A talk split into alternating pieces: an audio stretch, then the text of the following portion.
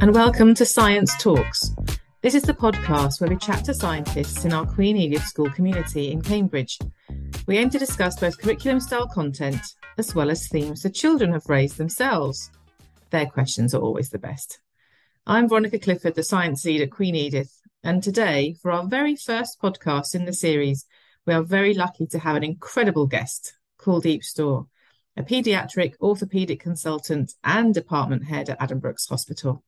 Hello and welcome, Kuldeep. Thanks so much for joining us today. Thank you. It's a, it's a great honour and a privilege to be here. Thank you. Let me start by just saying this interview has generated many interesting questions from the children. But first, they'd just like to know about you and your role at Addenbrooke's. So I'm a trauma and orthopedic surgeon, and that means I the trauma part of my job means I look after broken bones, people who've been involved in accidents. And the orthopedics part of my job means I look after children who might need operations being done on their bones and joints. That feels like an awful lot of responsibility. Actually, the year fives were thinking, is that hard being a female in that domain, being a department head and a consultant surgeon? Is that tricky? It can be tricky. Um, I'm quite old now, and people have got to know me, and I think respect what I do and understand that I work hard and I like to look after my patients. But when I was training, it was very hard sometimes. I used to be teased a bit by some of my male colleagues, and some of the patients used to be a bit puzzled when I used to talk to them. They'd say, When is the doctor coming? Um, when I was t- talking to patients.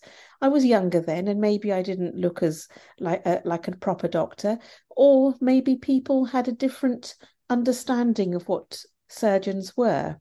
I get that less and less these days. Maybe people in Cambridge are just more open and nice. Well, I'm glad things are easier now.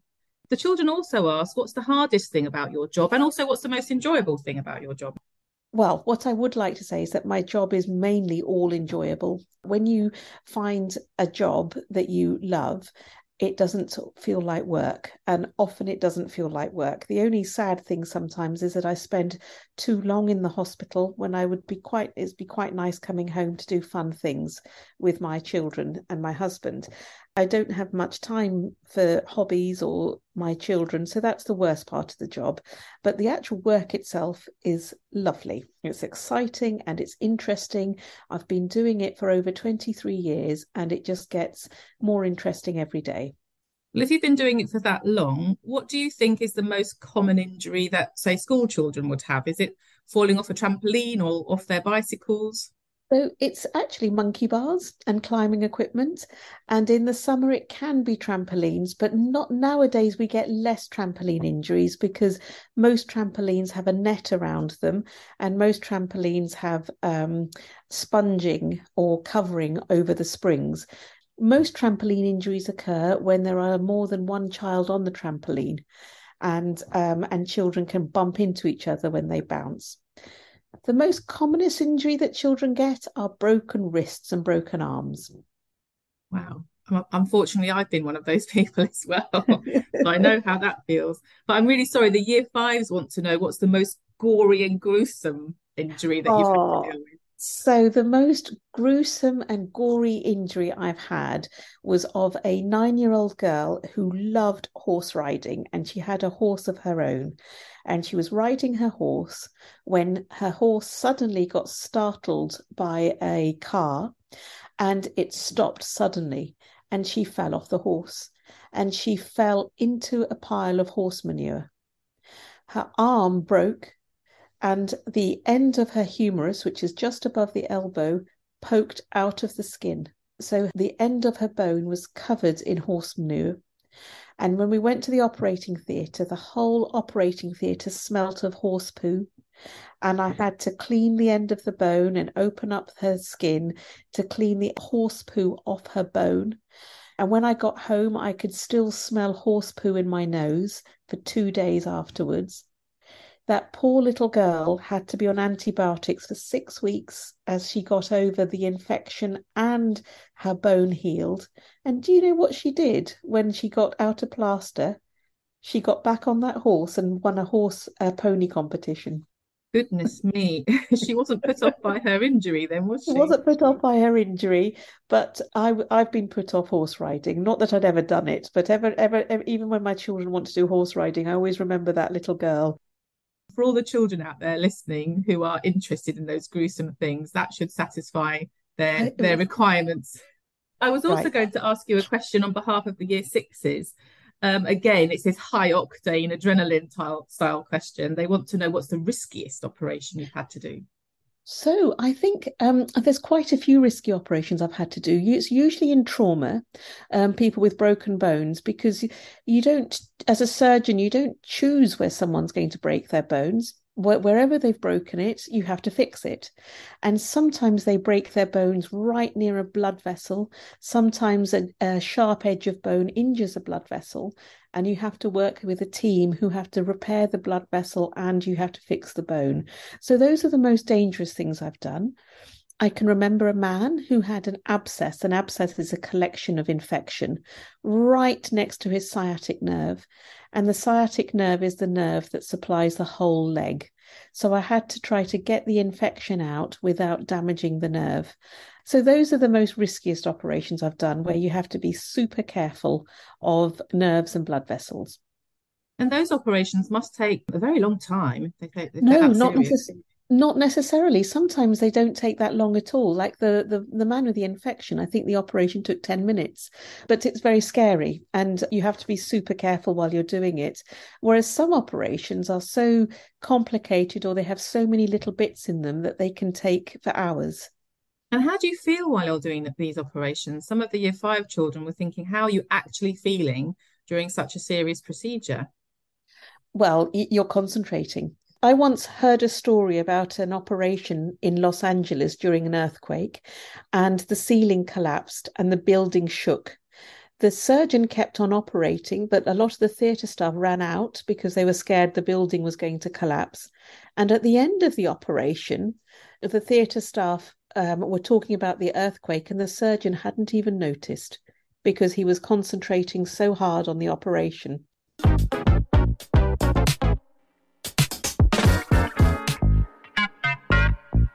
Now, the year threes are going to be learning about skeletons next, and they're asking about what the real purpose of the skeleton is and why we couldn't have ours on the outside of our bodies like some animals do. That is such a good question. Um, there are some animals, insects in particular, that have their skeletons on the outside. But the thing about insects is they're quite small and their functions are quite basic. Mammals, like humans, are a lot more complicated, and mammals are bigger as a rule compared to insects. We also have muscles attached to our bone because our bones are on the inside, uh, which gives our bodies more strength. We're able to do more things. If you think about it, a human being can stand up and carry a 50 kilogram weight, which is half our body weight, which is a very strong thing for us to do. And we can do that for some time. Our skeletons also contain calcium and other minerals, which we use to control all the cells of our body. So our bones are a store for all these minerals. So we need those inside us so we can access those minerals at short notice.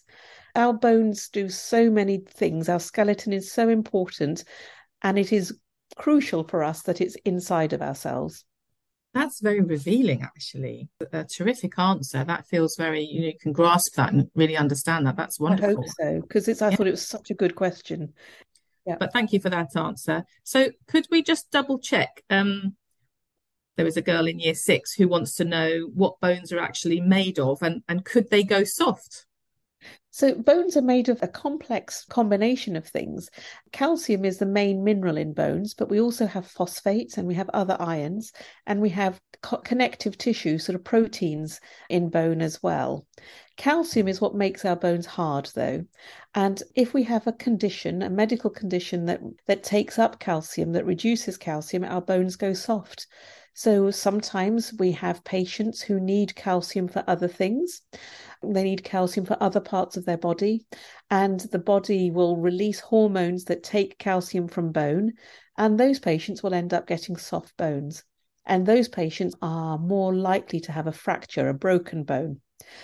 As we get older, We can get a condition called osteoporosis, where our body takes calcium away from our bones.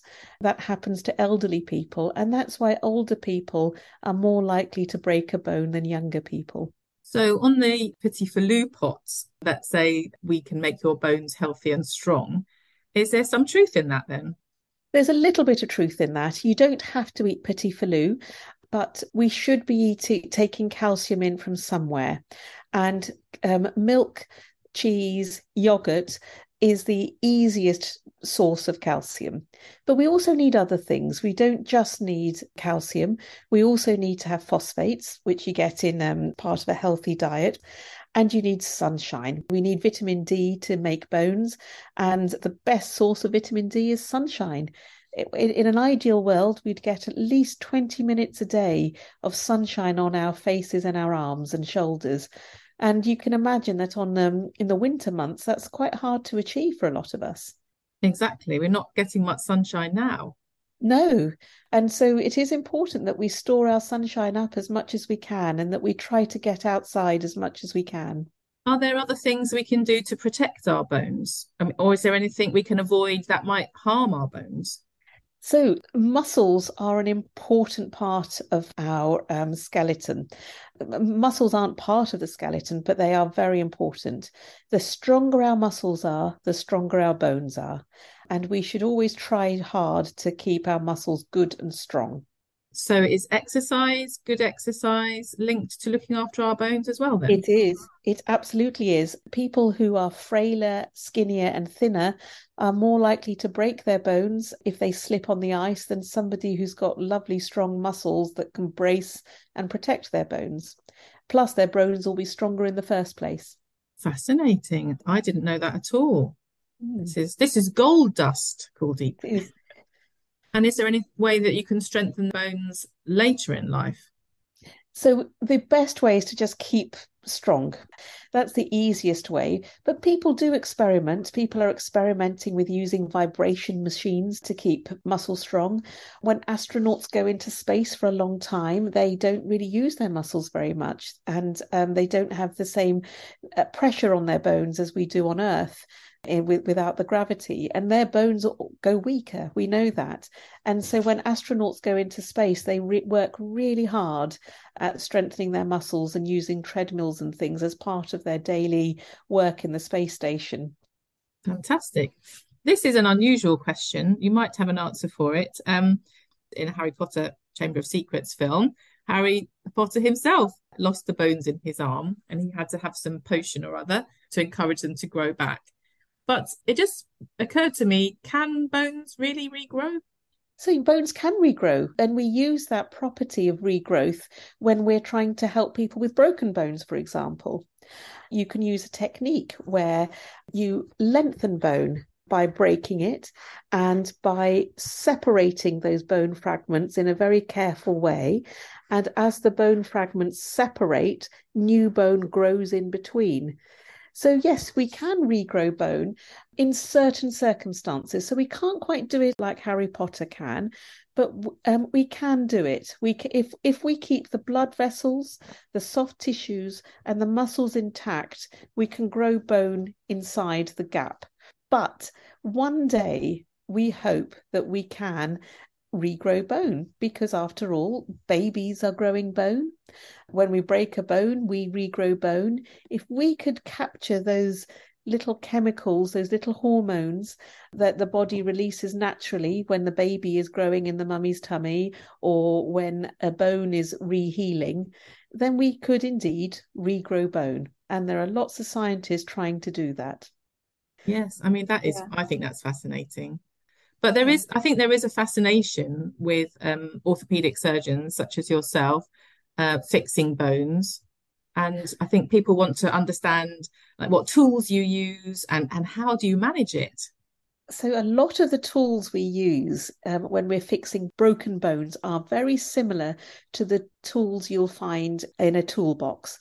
Things like chisels, screwdrivers, saws, and drills it's about mechanics. It's about making a broken thing in um, strong again. So for example if you break the leg of a chair or a table you might put the ends together and fix it with a metal plate and screws.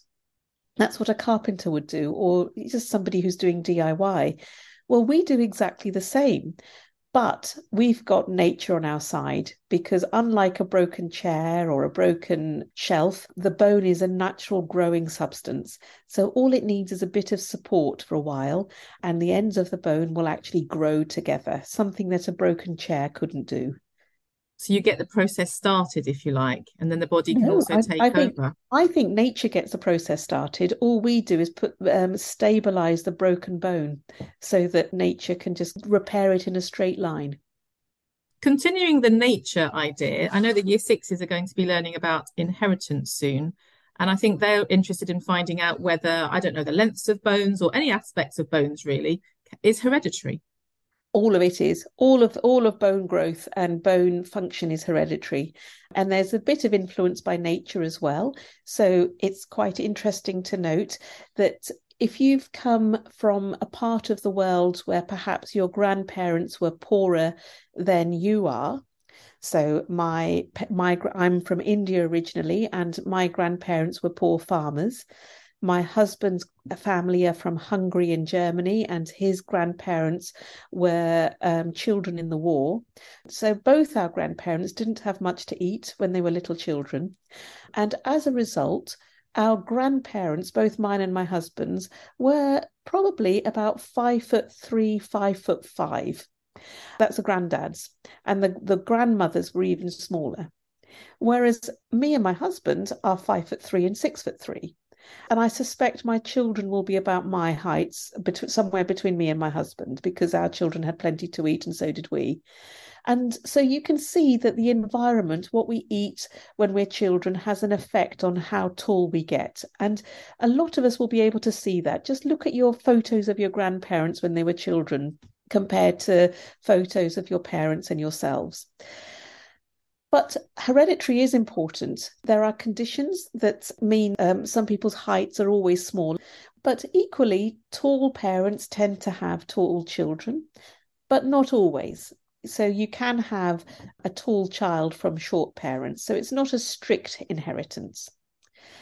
Then there are conditions that give you weak bones or super strong bones that are also inherited from parents. Okay, so I've got a couple of special questions for you now, and I'll be asking these questions to all our guest scientists. Um, but first of all, what do you think bone doctors, if I can call them that, will be doing differently in, about 50 years' time? So I don't know for sure, you know, and I think that people are always going to be breaking bones. So we'll always be putting broken bones straight. But I suspect we're going to be using biology a lot more and operations less. And I wonder whether we'll just have a tablet or an injection that we'll be giving one day to help people heal their broken bones quickly. And maybe all I have to do is to straighten the broken bone or the bent bone and give somebody a tablet, and then there'll be no plaster cast, no operation. They'll just have a healed bone straight away. I think that's what's going to happen one day.